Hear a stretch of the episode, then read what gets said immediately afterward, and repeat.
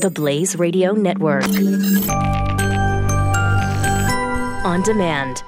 The Glenn Beck Program. James Shaw Jr. You remember that name? April 22nd, Nashville Waffle House. The attacker shot and killed four people. If not for Shaw, it would have been much, much worse. He's an amazing American. I don't know the parents of James Shaw Jr. Whoever you are, hold your head high. You raised successfully a Captain America. Somebody fire up the cloning machine. The world needs more human beings like James Shaw Jr. The Glenn Beck Program.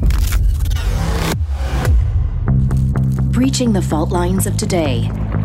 Welcome to Reform This with Dr. Zuhdi Jasser on the Blaze Radio Network.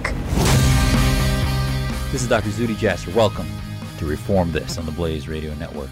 An honor to be with you. Thanks for coming back if you've listened before. And if you're new, hopefully you're looking for that voice of patriotism, of freedom, an American Muslim who holds no punches in confronting the Islamist establishment, who realizes that reform will only come when we as American Muslims begin to address the root cause of terror. And that root cause is not the violence, is not just the militancy, it is the ideology of political Islam and its supremacy.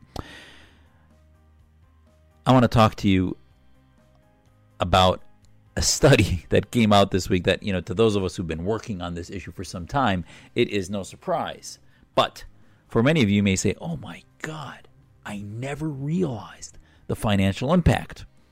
And yes, a study came out just a couple days ago, published in a number of venues, that basically said that the United States has spent roughly $2.8 trillion in fighting terrorism since 9 11. Analysis from the nonpartisan Stimson Center, a think tank focused on security issues basically, you know, you can argue about plus or minus what maybe we'll give you half a trillion or a trillion based on whether you think there's things that uh, uh, were unrelated to the war on terror that were lumped into that study.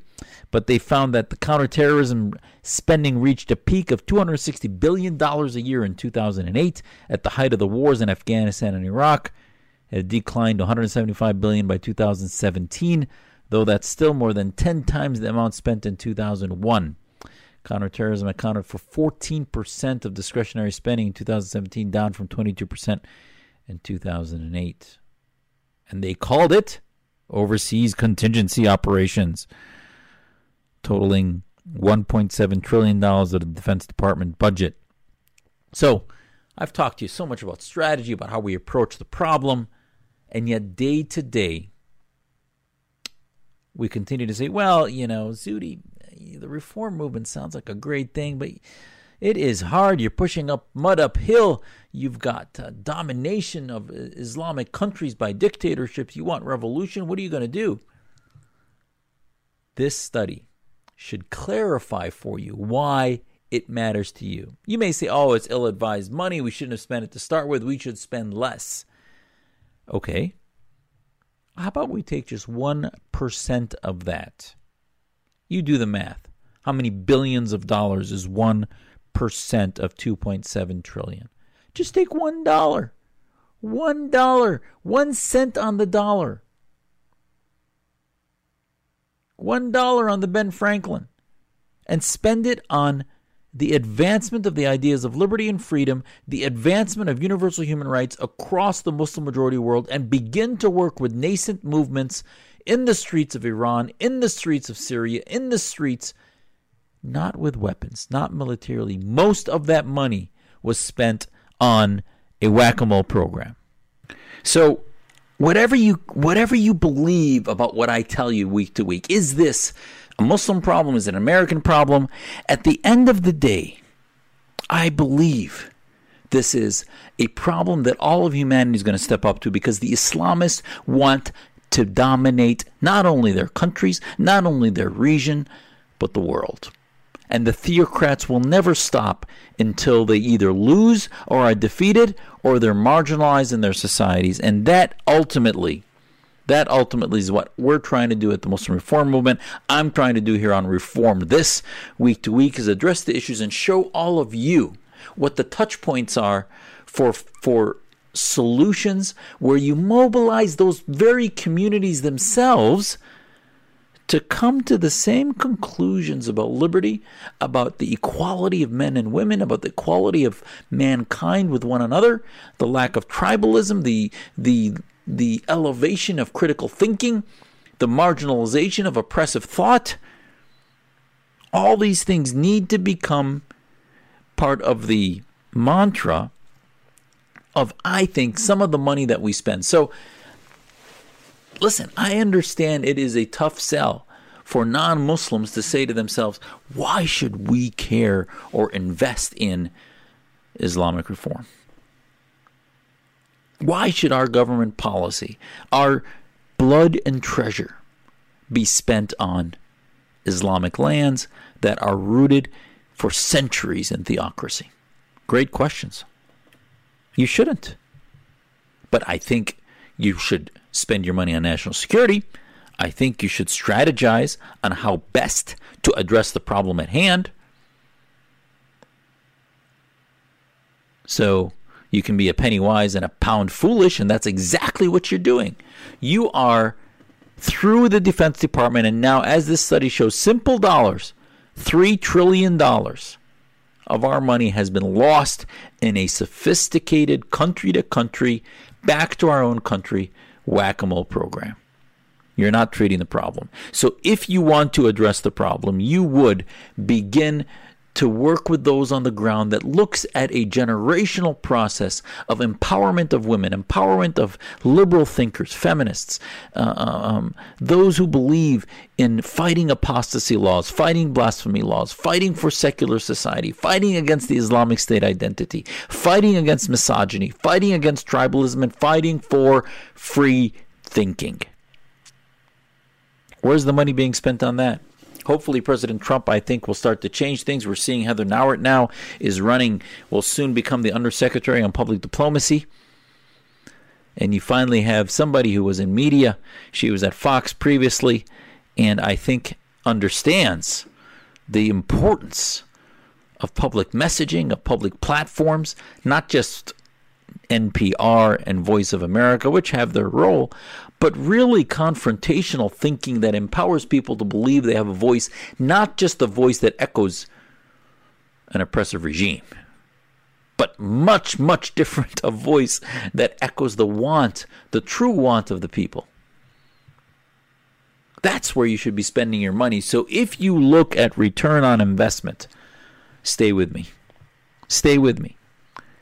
If you look at spending money that will be a penny wise and a pound wise, not a pound foolish, then you should begin to look at what we did in the Cold War, how we engaged those in Eastern Europe beyond the curtain, and then when the curtain fell down and the Soviet Empire fell apart, we still continue to help the establishment of free markets, democracies, republics, and those who share our values. The Cold War continues. We see what Russia's doing in the Ukraine. We see what they're doing in Syria.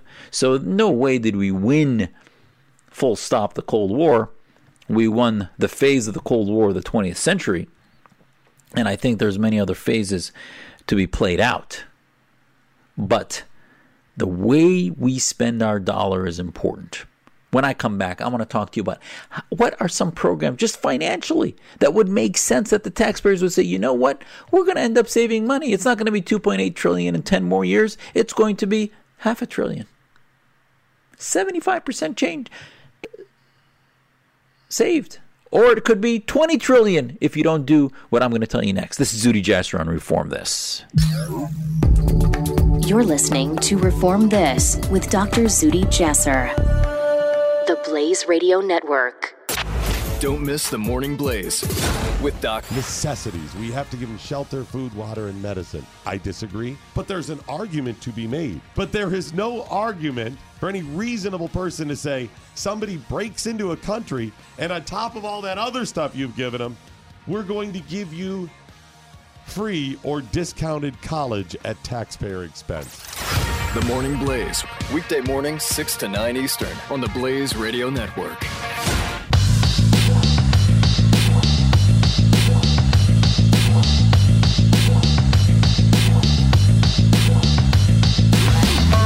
Breaching the fault lines of today. This is Reform This with Dr. Zuhdi Jasser on the Blaze Radio Network.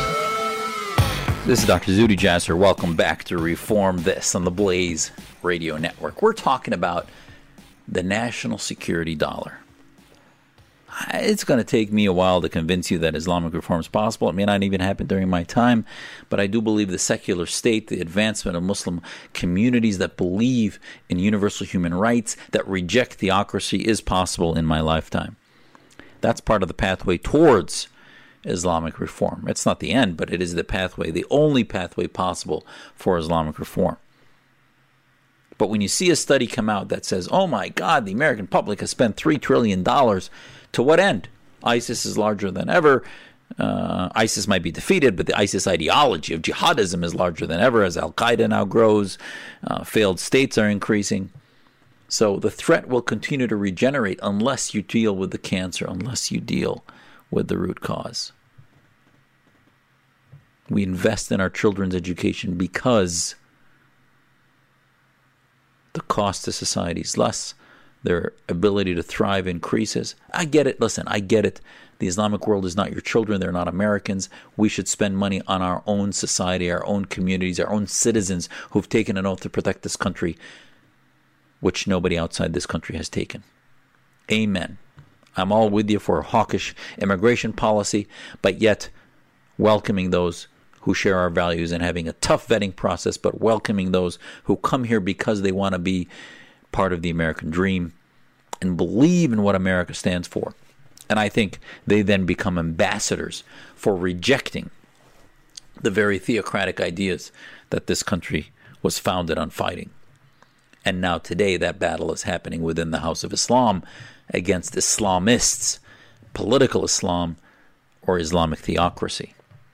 So, the money that is being spent day in, day out to track and, and, and whack the moles from Algeria to Yemen to Iran to Hezbollah to ISIS to Iraq to Afghanistan and Taliban.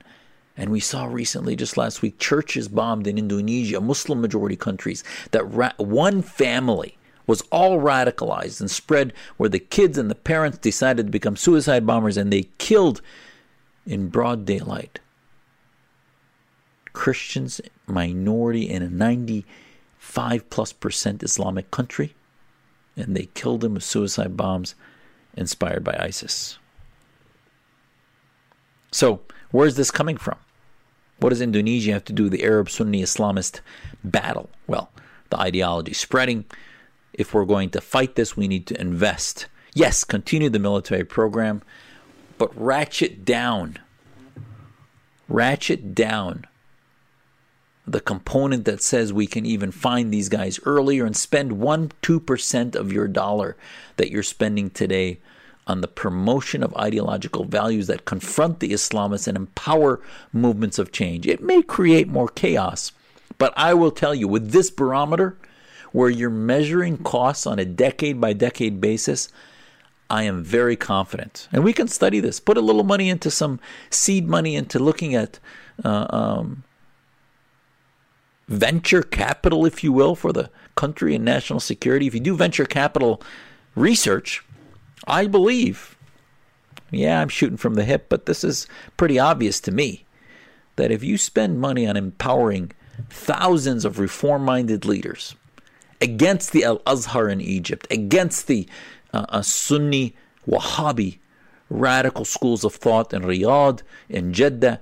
in, in, in Mecca, in these countries and cities in which you have Wahhabi fundamentalists driving Islamic thought that then gets broadcast globally, if you start to work with the Saudi citizens or reformers, work with free market growth, think tanks, tens and tens, if not hundreds, of think tanks in the West that are purely focused on anti Islamism, purely focused on shedding the light of day upon the Islamist organizations like the Brotherhood, Jamaat Islamiyah, and other apologists, purely focused on abandoning the abuse of folks who have critical thinking against Islamist ideas and are called Islamophobes and bigots, begin to give voices and platforms to reformers to anti-Islamists, be they Muslim or not, be they Muslim or non-Muslim, and I think you're going to start to see a return on your dollar. I think you're going to start to see a metamorphosis no different than the great metamorphosis that allowed us to reform, that allowed us to reform towards the wonderful nation that we have today, that brought forth the revolutions in Europe, the revolutions in, in America, and is going to be a necessary part of a more wise fiscal responsibility. I don't want my sons and daughters and my grandkids fighting wars in Syria and Saudi Arabia against Iran and other schisms that have existed for over 1400 years. I want to help create the ideas that are planted that no longer allow them to become dependent upon oil and natural resources, but allow them to be, begin to create products that are ingenious, that are creative, that begin to marginalize the dependency upon their governments and begin to empower new ideas and new societies that are post revolution. It may take a few revolutions, but the current state of dictatorships is not stable. Your dollars that are being spent to cozy up to some allies that might share our common enemies of rogue dictatorships while you declare appropriate war and antagonism with those who are your enemies, who declare death to America, like the Iranians and others. That makes sense. That's that's fine, but we can't turn a blind eye to the fact that the Qataris, the Saudis, the Egyptian government, the Egyptian government says jihad can only be declared by the state and not by ISIS they're still drinking from the same poisonous trough of Islamist supremacy, but they just think the government should have a monopoly on it so that they can contain it and use it when they want it. But their militaries are still fighting jihad. If your money is going to be well spent, you need to defeat the idea of militant jihad, of armed jihad, of a military that acts with jihad. So just as the era of militaries in Europe cheering onward Christian soldiers as they did in the 10th and 11th century came to an end because of the Enlightenment and the separation of church and state, so too can an era of the end of the Islamic jihadists can come and the ascendancy of the Islamic secular of the non-Islamic but the human universal human rights of a secular state can come forth. That's the only way your money is going to be well spent. So begin investing in think tanks that are anti Islamist. Begin looking at a strategy that empowers. And I think Secretary Pompeo, Heather Nauert, John Bolton, and others, I think now will begin to say some of these things that we need to hear about a better, wiser spending on the war of ideas with a ratcheted back military that only deals with existential imminent threats rather than thinking that somehow cozy military relationship with dictators is going to bring change. That won't. Helping on the ground those who share our ally, who share our values will bring change. This is Zuhdi Jasser on Reform This, and we'll be right back. Breaching the fault lines of today. This is Reform This with Dr. Zuhdi Jasser on the Blaze Radio Network.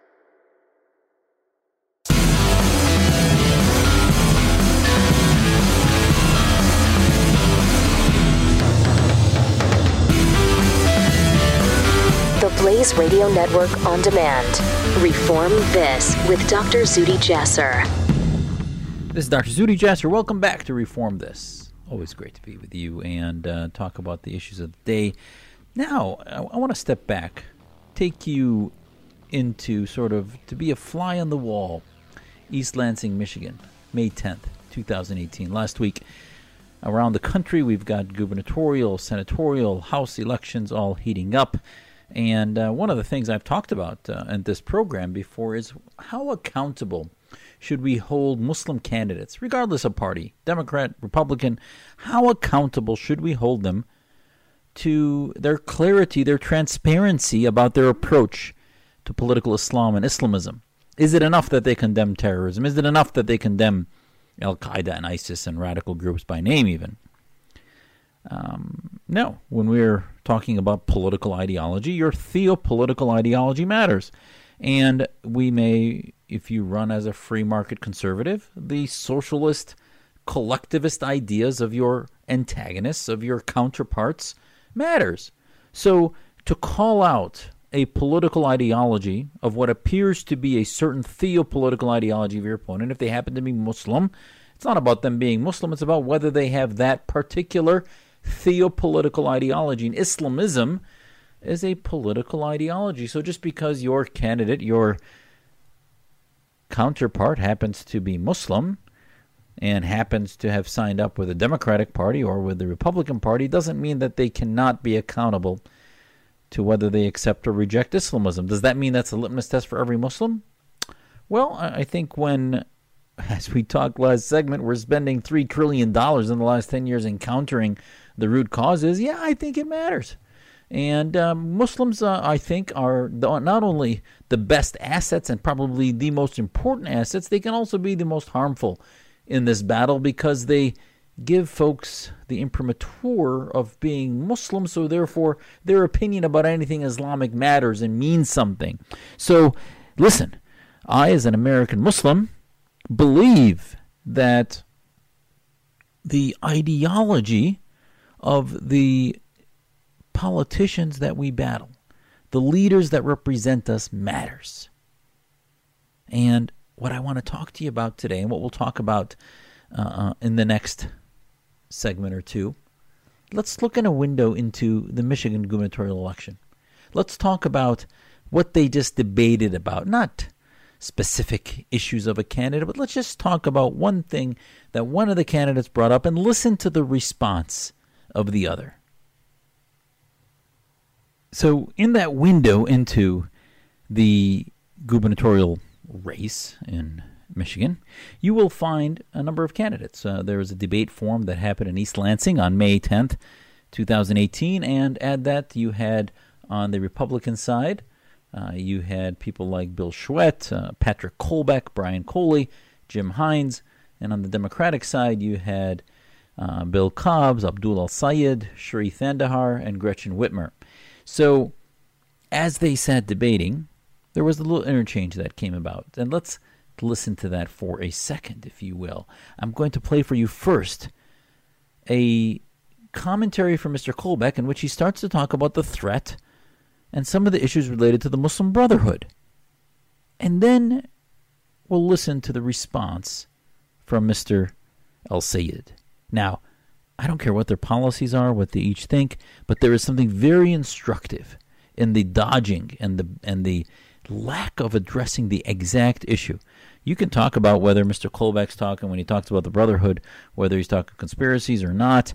Uh, I obviously have talked significantly about the influence of the Muslim Brotherhood legacy groups and the Muslim Brotherhood originating uh, founding members, as laid out in the memorandum, and Colbeck actually talks about this in this uh, debate, but l- let me just let you listen to a few things that he said, and then let's look at the unbelievably patronizing response from Mr.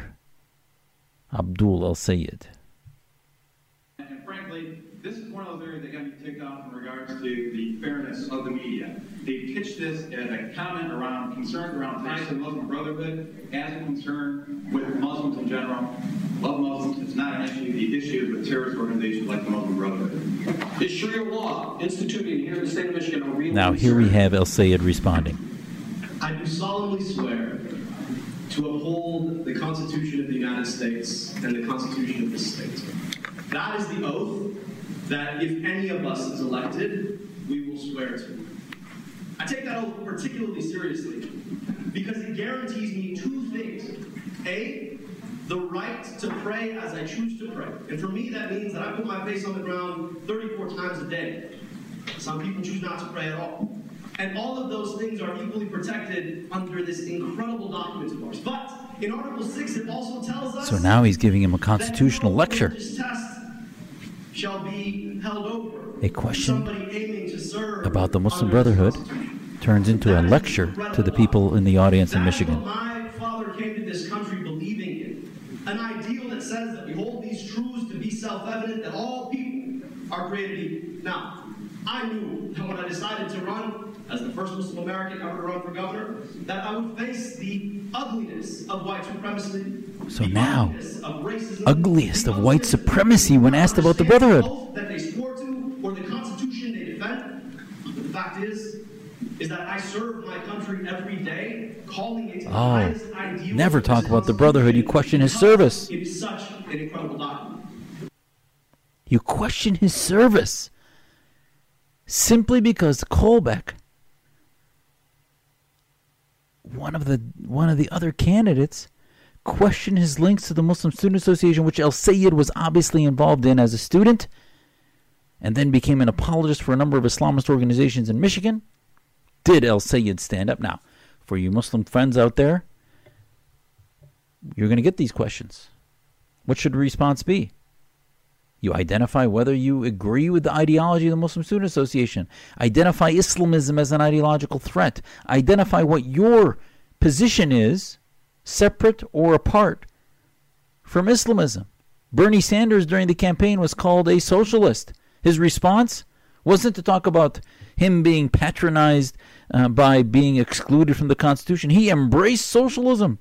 He embraced being a democratic socialist and said that that is the solution for the Democratic Party to become more socialist. So, El Sayed, when called an Islamist, when when an American running against him decides to question whether he has ever made clear what his Islamist ideology is, he decides then to patronize and shout at the audience about how insulting it is that he was treated by a white supremacist in a bigoted fashion.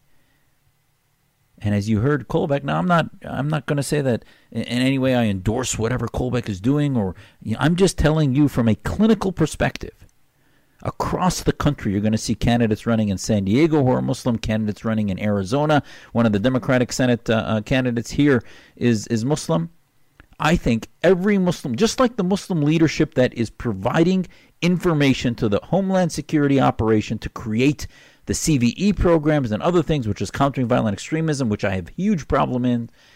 If you're going to become a public leadership that has a, a leading Muslim with a platform, you should be accountable to whether you believe and endorse Islamist ideology and what your strategy is for counting it, countering it. And this is how I'm going to end this segment with how Mr. El Sayed ended telling his audience about his feelings about Mr. Colbeck.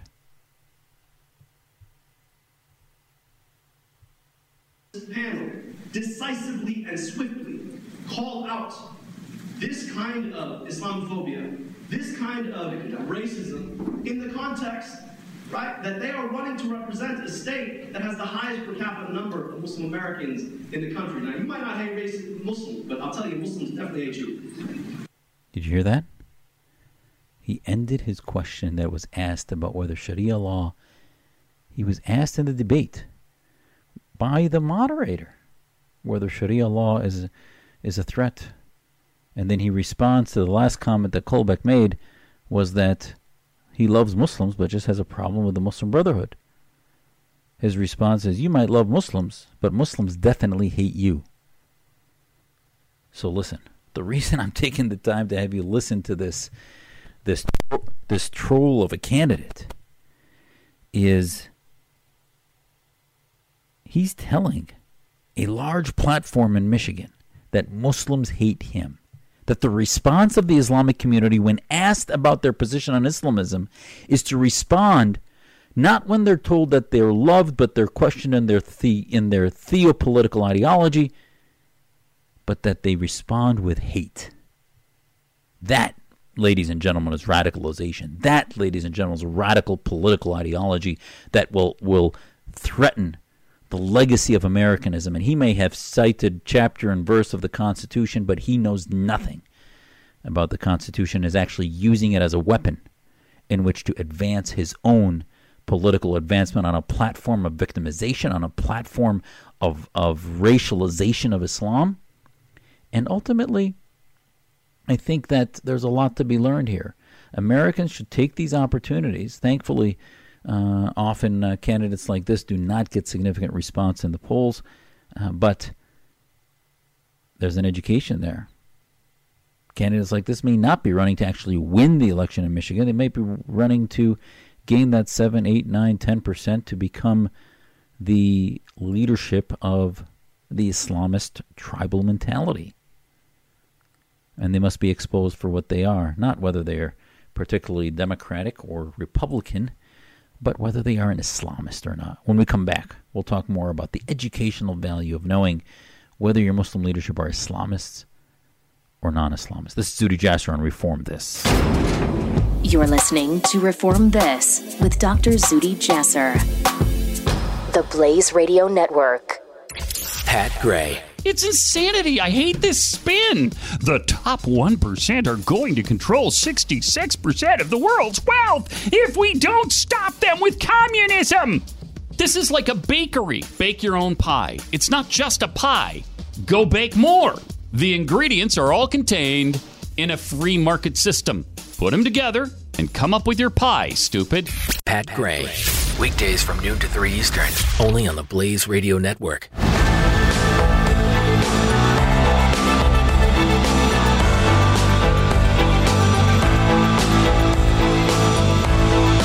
You're listening to Reform This with Dr. Zuhdi Jasser, the Blaze Radio Network.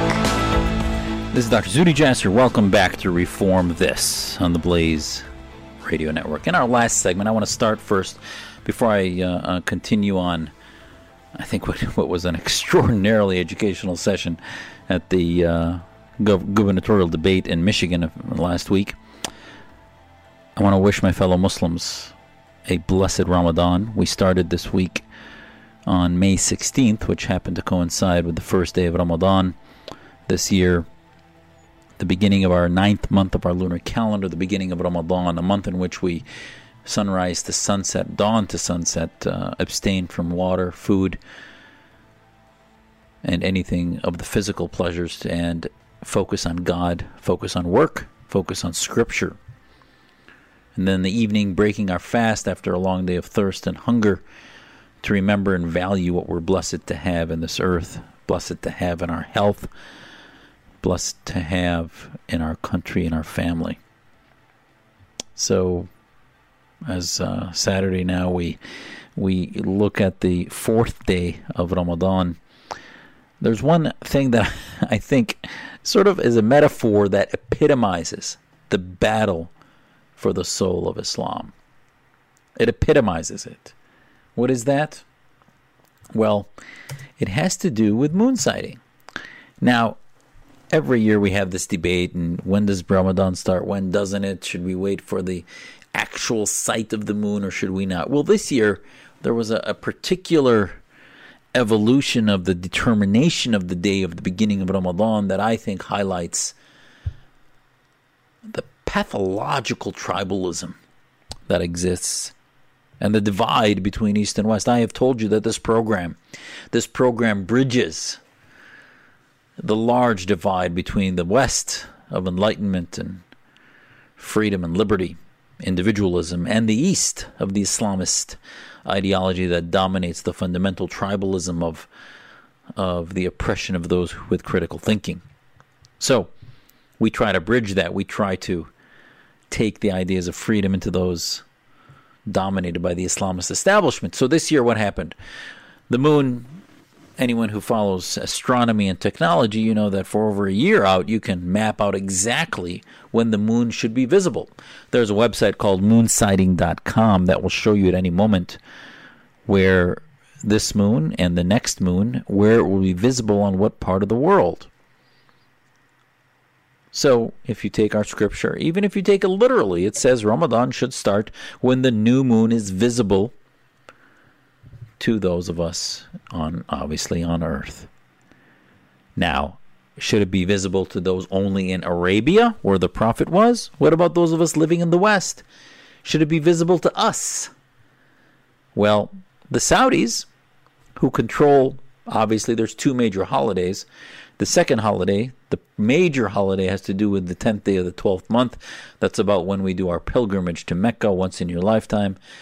Basically, you have to take the Saudis' determination on that one, regardless of what the determination is on the beginning of the moon, but it's their Mecca, so we can't do much about debating that one. But the beginning of Ramadan, you want to fast with the people around you. You want to fast with your own community. So, the Islamic Society of North America and others say, well, when can we see it in America? Well, moon sighting shows that the moon this year was visible on Wednesday only in the West, only in Australia, Indonesia, and western coast of California. And even into here, into Arizona, you could see it. The Saudis, Europe, Middle East could not see the new moon until Thursday. So, we can get into a debate as to whether, at the time of the Prophet in 610 CE, if the intent was to have the world divided, or should the world, which sees the new moon on different days, possibly start Ramadan on different days. And I would tell you that since the celebration of holidays, the beginning of the fast of Ramadan is about community, while I reject a community connected to a state identity, which is the only way to separate mosque and state. I believe that's more of a universal concept of national identity rather than one particular faith. I do believe that one of the purposes of Ummah, faith community, is to determine when your holidays are, when you celebrate common respect of tradition and of Quran and, and scripture, etc. So there is no better metaphor, I think, for us to, to understand. When you look on ArabNews.com, on the front it showed the Saudis sitting on a beach or somewhere with telescopes out looking for the moon, and it said they could not find it today, so therefore Ramadan will start on Thursday, May 17. Meanwhile, we were already fasting in the United States because the moon was visible to certain folks on the West Coast. And anybody with three brain cells can go to moonsighting.com and could have told themselves six months ago when the moon would be visible and that arc was known. So there is no better metaphor of the separation of East and West than those, and the hypocrisy of the Salafi, Salafi meaning those who return to the time of the friends of the Prophet and will only do things exactly the way they do it. So therefore they believe they could see the moon with their eye. Well, it's fascinating that the Saudis who think that you have to see it with your eye, they don't care if between the eye and the sky is a 21st century telescope worth tens of thousands of dollars in order to see that. Oh, forget about that. That that doesn't matter. That's a little technicality. Forget about that they use 21st century medical science to stay alive, 21st century computer science and communication science with chips to communicate between one another. We will still use 7th century religious science to tell us how to figure out when the new moon and the lunar calendar starts. There is no better metaphor than to see, and that metaphor goes on the Islamist organizations, which are still theopolitically all about political Islam, like the Islamic State of North America, still they may not be as extreme and fundamental and Salafi jihadi as the Saudi groups. But yet they put out sheepishly, we will start Ramadan on Wednesday, ignoring any criticism of the Saudis referring people passive aggressively to sites that talk about where you can see the moon. They should pass a fatwa saying that it is imperative that we follow 21st century science. It is a rejection of modernity and reason to continue to use a reliance upon the eye, the naked eye, to determine when the lunar calendar starts. But no, even the American Muslim organizations, probably because most of them have been still swimming in cash from Talal bin Walid and other Saudi funders. Maybe because many of them have an inferiority complex to the long bearded, long robed octogenarians in Saudi Arabia who determine when and how we should interpret our Quran and our tradition. This has to change. So in the West, even the Islamists who try to modernize their interpretation of Islam, especially beginning with moon sighting, are still taking orders. Now, they ultimately, because thank God the Saudis have nothing to do with our government and our society. So even the American Islamists decided to reject what the Saudis started and started their Ramadan on the day they could see the moon because it just could not make sense not to do otherwise. Now, does that mean that's what every American Muslim did? No, there are many fundamentalist interpreting uh, Muslims in America that decided to start on Thursday because they want to follow Saudi Arabia, who is the tribal leader of our faith community. Not only did I reject that, but they need to take it beyond moon sighting and start talking about female genital mutilation. Start talking about how much weight the vote of a woman, the witness of a woman gets in a court how much property rights a woman has compared to a man that should be equal, how much inheritance rights a woman gets, how much rights to free speech those who reject Islam have to speak out in their rejection or their blasphemy or their rights to build churches and synagogues and elsewhere. So, this process is one that is a slippery slope that will take us down into freedom if we begin to demand of American Muslims who live and breathe free exercise in America to not only do that exercise by beginning Ramadan on the day that makes sense to them, but also take on the responsibility of positioning themselves as the alternative and the reform minded folks versus the Saudis. So, this is how you can tell that ISNA, while it may be more moderate than the Saudis, is still an Islamist because they don't openly take on the Saudi Wahhabis. They don't openly reject the Muslim Brotherhood, which brings me to end on the point from the last segment, which is that if you're going to be a political or a theological leader in America and you're Muslim, the benefits come with having more attention come to you as a result of the global threat of radical Islam and the responsibility comes from the fact that a microscope is appropriate to find out if you are an Islamist ideologically and if you will help this country defeat the threat of theocratic Islam or you will become an apologist who will make us less safe.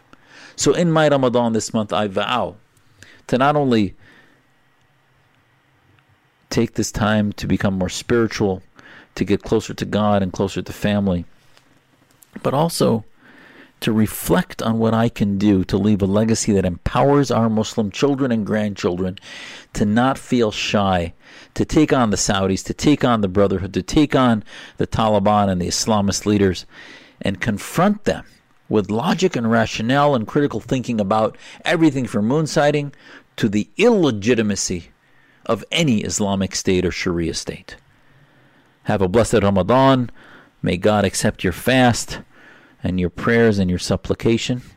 I look forward to seeing you all next week. This is Zuhdi Jasser on Reform This. Reform This with Dr. Zuhdi Jasser on the Blaze Radio Network.